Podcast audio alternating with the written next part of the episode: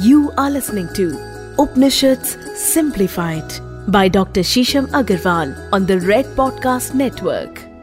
दोस्तों, बहुत सारे लोग हमसे ये प्रश्न पूछ रहे हैं कि भगवान आखिर हैं कहाँ? कैसे पता चले कि भगवान कहाँ निवास करते हैं, किस डायमेंशन में भगवान निवास करते हैं, कहाँ निवास करते हैं? तो आज हम आपके सामने इसीलिए लेके आए हैं ऐतरेय उपनिषद, जो कि आपके इस प्रश्न का उत्तर देगा। तो बिना विलंब के शुरू करते हैं आपका फेवरेट पॉडकास्ट उपनिषद सिंप्लीफाइड। मेरे साथ मैं हूँ डॉक्टर शीशम अग्रवाल। मैंने सेवन डॉक्टरेट्स करी हैं, मांडुक्य उपनिषद और ईशा उपनिषद में भी मैंने डॉक्टरेट करी हैं। और मुझे लगता है कि उपनिषद आपके जीवन में हर एक प्रश्न, हर एक परिस्थिति का उत्तर अपने आप में रखते हैं। और अगर आप उपनिषदों को पढ़ लेते हैं या समझ जाते हैं तो इसके सार से आपका जीवन और सरल हो जाता है, सिंप्लीफाइड हो जाता है। तो बिना विलंब के शुरू करते हैं हमारा आज का एपिसोड उपनिषद सिंप्लीफाइड में, ऐतरेय उपनिषद। दोस्तों, ऐतरेय उपनिषद एक बहुत ही महत्वपूर्ण उपनिषद है, क्योंकि और इसकी बहुत सारे भाग, बहुत सारे खंड हैं। आज हम आपके सामने ऐतरेय उपनिषद में से एक खंड लाए हैं, जहाँ ये बताया गया है कि एक वृतांत के माध्यम से कि ईश्वर असल में है कहाँ, जो आपके अंदर का देवत्व है, आपके अंदर का देवतत्व है, जो आपके अंदर की डिवाइन ऊर्जा है, वो एग्जैक्टली कहाँ है। ऐतरेय उपनिषद में एक वृतांत है जहाँ पर देवों को अपने निवास के लिए कोई स्थान चाहिए था। तो देव ईश्वर के पास गए और उन्होंने बोला कि हे प्रभु, हमें भी कोई ऐसी जगह बताइए, हमें भी कोई ऐसा निवास स्थान बताइए जहां पर हम अपने आप को अंकित कर सके। तो या हम मनुष्य के अंदर अपने आप को कहां पर स्थापित कर सकते हैं? तो ऐसा हुआ कि देव अपने आप को जब मनुष्य की दृष्टि के अंदर पांचों इंद्रियों में से किसी भी दृष्टि के अंदर अपने आप को स्थापित करते थे, तो वहीं पे दानव भी आ जाते थे और उस जगह को दूषित कर देते।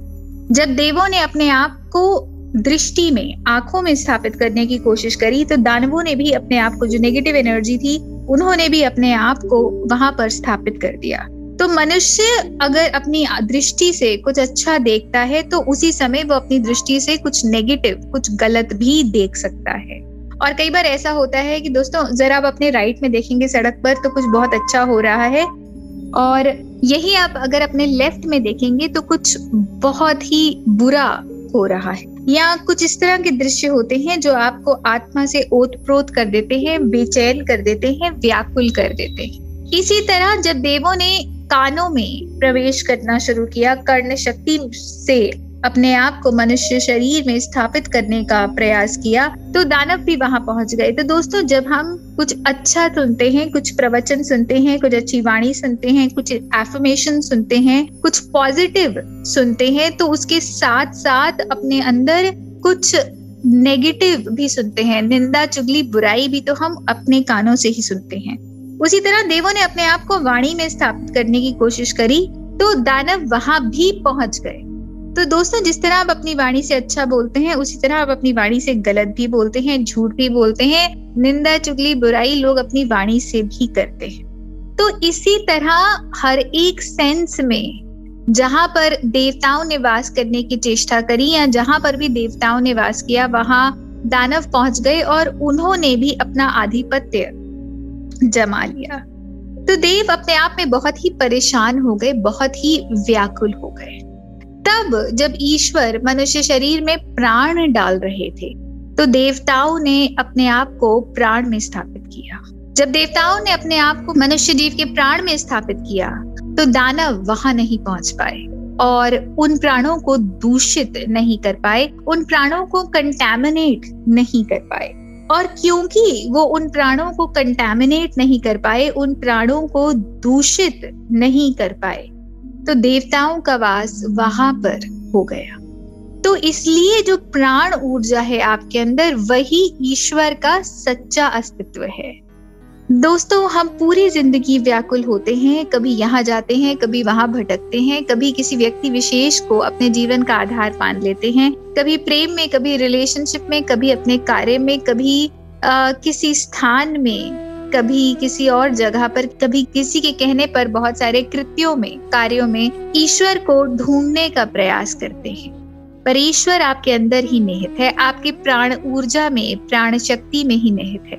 जितने श्वास आप ले रहे हैं, प्रत्येक श्वास के साथ आपके अंदर जो प्राण ऊर्जा जा रही है, उसके साथ साथ ईश्वर का आधिपत्य आपके जीवन में और ज्यादा गहरा और ज्यादा निहित होता जा रहा है।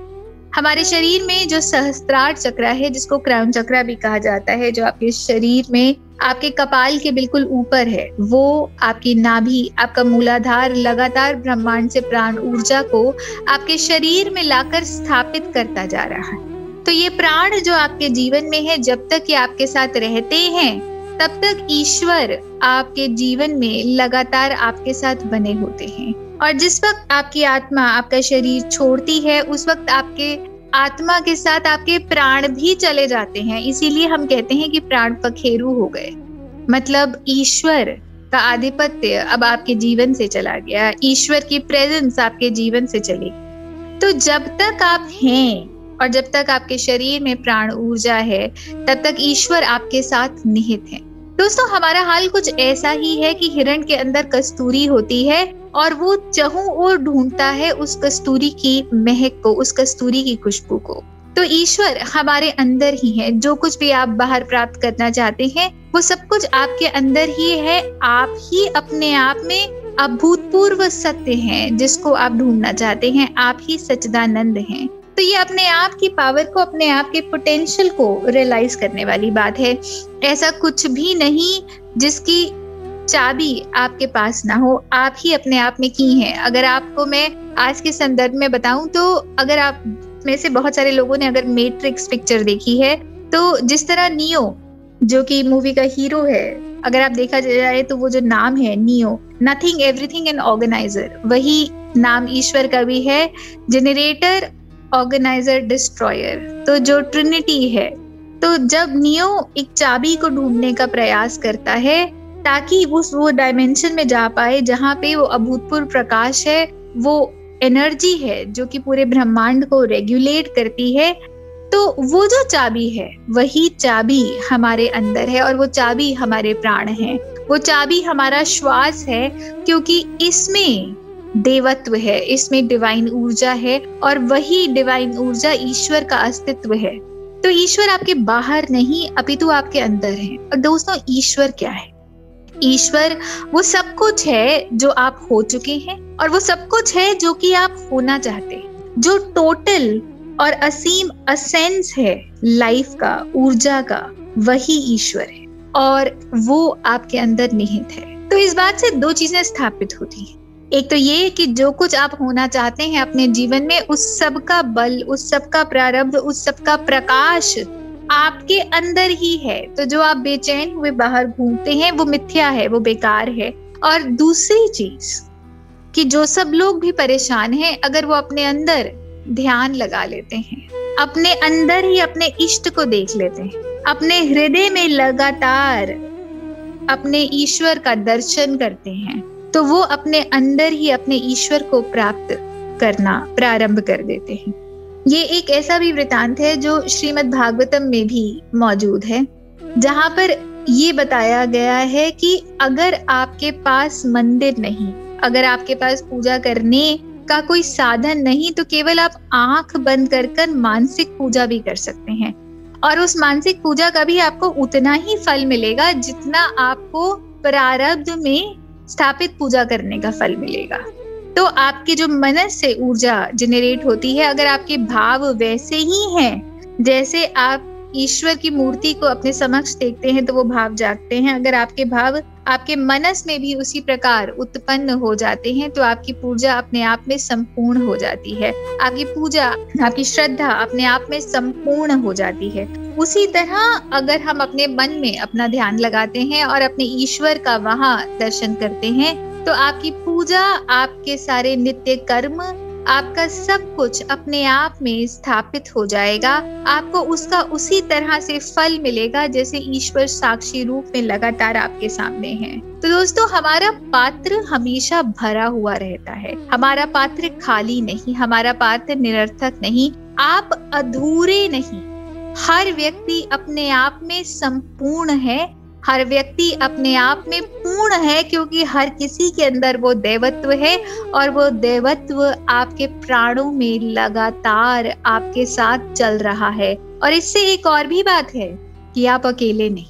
बहुत बार हमें जीवन में निराशा घेर लेती है, बहुत बार हमें जीवन में अकेलापन घेर लेता है, पर ना आप अकेले हैं और ना आपका जीवन निराशाजनक है, क्योंकि आपके ईश्वर लगातार आपके प्राणों के रूप में आपको बल दे रहे हैं और आपके साथ आपके ईश्वर लगातार चल रहे हैं। जितनी देर आपकी श्वासें चलती हैं, उतनी देर आपके ईश्वर आपके साथ एक एक कदम पर, एक एक श्वास में आपके साथ हैं, चाहे आपको इसका बोध हो या ना हो। पर आशा करते हैं कि इस उपनिषद से आपको इस चीज का बोध हुआ है, आपका जीवन और सरल होगा, आपका जीवन और सहज होगा और आपके जीवन में बहुत उन्नति आएगी। धन्यवाद दोस्तों, आशा करते हैं कि आपको ये उपनिषद अच्छे लग रहे होंगे। आपका रिस्पॉन्स हमें लगातार मिल रहा है और किस तरह लोग हमें बता रहे हैं कि उपनिषद सुन के वो इंस्पायर हो रहे हैं, वो और जानना चाहते हैं और किस तरह आपके जीवन में परिवर्तन भी आ रहा है। कई बार लोग बताते हैं कि किस तरह लोग निराशा में अपना जीवन बिताते हैं या कोई परिस्थिति उनको घेर लेती है और जैसे ही वो उपनिषद का एक भी पॉडकास्ट सुनते हैं तो उत्साहित हो जाते हैं। तो से ये सारे उपनिषद आपको रेड एफएम ऐप पे भी मिल जाएंगे। ये सारे उपनिषद बहुत सारे लीडिंग ऑडियो प्लेटफॉर्म्स पर अवेलेबल हैं, तो कृपया इनको सुनिए, इनको आगे लाइक और सब्सक्राइब करिए, इनको शेयर करिए, व्हाट्सएप ग्रुप पे शेयर करिए जितना ज़्यादा हो सकता है। आप भी इस चेतना का, इस कॉन्शियस का हिस्सा बनिए और न केवल खुद फल प्राप्त करिए बल्कि इसको जितना ज़्यादा फैला सकते हैं इसको फैलाइए, ताकि और बहुत सारी आत्माएं इस संपूर्णता को प्राप्त कर सकें, इस सेल्फ रियलाइजेशन में आगे बढ़ सकें। अगर आपके भी ऐसे कोई प्रश्न हैं तो आप हमें डीएम कर सकते हैं। मैं आपको इंस्टाग्राम पे मिल जाऊंगी डॉक्टर शीशम अग्रवाल के नाम से। आ, आप रेड एफएम इंडिया पेज पे या रेड एफएम पॉडकास्ट पेज पर भी हमको डीएम कर सकते हैं। फेसबुक पे मैं आपको शीशम बंसल के नाम से मिल जाऊंगी, आप मैसेज कर सकते हैं। रेड एफएम पॉडकास्ट पेज पर आप हमें मैसेज कर सकते हैं। अगर आपके मन में कोई भी सवाल है, आप अपना कोई एक्सपीरियंस शेयर करना चाहते हैं तो आप निसंकोच हमें अपने प्रश्न भेज सकते हैं और हम आगे आने वाले एपिसोड्स में आपके उन प्रश्नों का जवाब आपके सामने प्रस्तुत करेंगे। धन्यवाद। You are listening to Upanishads Simplified by Doctor Shisham Agarwal on the Red Podcast Network.